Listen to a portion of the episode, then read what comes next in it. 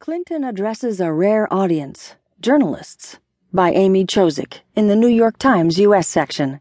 I'm Barbara Benjamin Creel.